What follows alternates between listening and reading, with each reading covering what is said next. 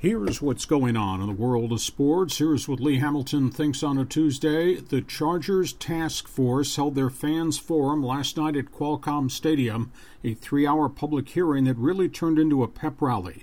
The fans voiced strong support for the team staying at Qualcomm site. Speakers range from season ticket holders of 32 years to an eight year old. Specific comments indicated saving the team and boosting the tourism industry were both important. There was some sentiment for a multi use stadium in the Gaslamp district, but the preponderance of people felt the Q site was the right site for a new stadium. The bulk of the sentiment said that tailgating is as important as part of a Charger game day as anything else. Fans said they were not interested in a tax increase, but there was growing positive sentiment that maybe San Diego could afford some reasonable PSL packages. Adam Day, head of the task force, said his group is laser focused to come up with a solution by May. Stadium estimates 2,500 fans showed up. Meanwhile, the Sports Business Weekly out of Los Angeles reporting the Chargers have made a deal that Goldman Sachs would finance the construction of the NFL stadium in Carson and would agree to cover any financial losses the Chargers would incur the first couple of years they played in LA. They said they'd also fund any upgrades the Chargers would have to make in an interim home, be it the LA Coliseum or the Rose Bowl. Meanwhile, in NFL, Oakland reports indicate that Raiders owner Mark Davis is willing to commit $300 million of his own money plus $200 million from the NFL to build a 55,000 seat new stadium on the Oakland Coliseum site. Davis said Saturday night, staying in Oakland is his priority. Yesterday was NFL Franchise Tag Day. Five players received the max franchise tag contract.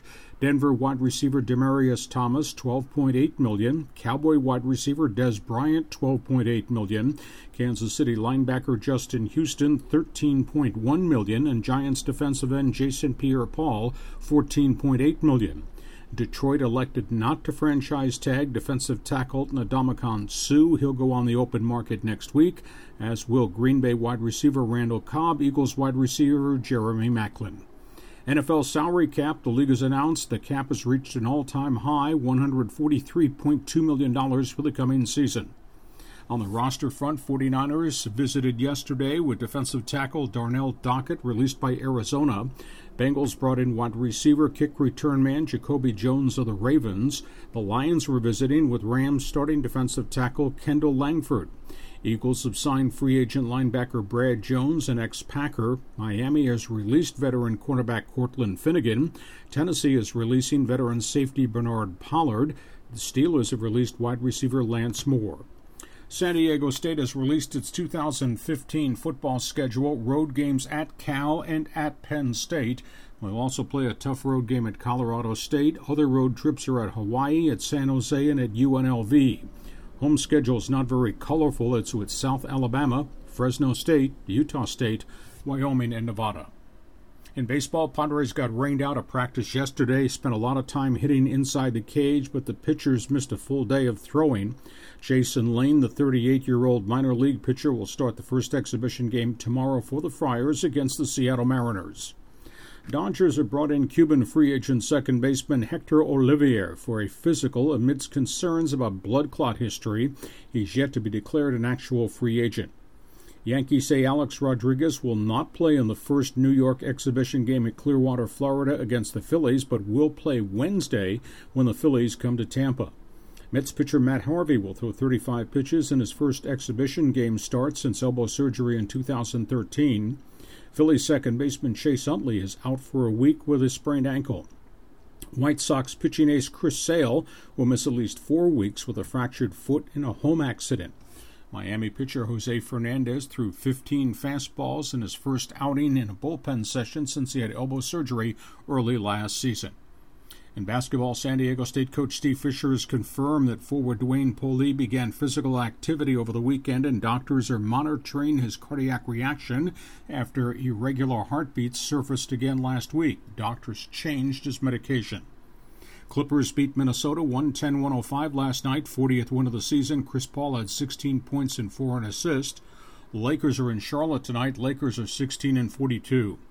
Bad injury for the Bulls. Guard Jimmy Butler gone six weeks with a badly sprained ankle. Clippers lose guard Jamal Crawford. He's out with a calf injury. NHL trading deadline was at 12 noon yesterday. 24 deals were made in hockey yesterday. The Ducks pulled off four trades. They dealt defenseman Ben Lovejoy to the Pittsburgh Penguins. They traded right winger Rene Bourque and others to get Columbus Blue Jackets defenseman James Wisniewski. Edmonton dealt highly regarded defenseman Jeff Petry to the Canadiens. Columbus and Minnesota pulled off a trade with Jordan Leopold, a veteran NHL defenseman, going on to the Minnesota Wild. Invite you to go to the website, look at the best 15 minutes in radio to get all the trades around the NHL. On the ice, the Kings are in Edmonton tonight. The Ducks, meanwhile, are in Phoenix. Devastating news for the Calgary Flames. Their leading scorer and captain, Matt Giordano, gone for the year with a torn bicep. In golf, the PGA Tour has denied rumblings from a golfer, Dan Olsen, that Tiger Woods failed a drug test and is currently under suspension. The PGA says that's not true. In the Honda Golf Classic, Patty Harrington reeled off four straight birdies to force a playoff and then won on the second hole of sudden death to win the Honda Classic in Florida. It's his first tour win since 2008. That's it. That's what's going on in the world of sports. That's what Lee Hamilton thinks on a Tuesday.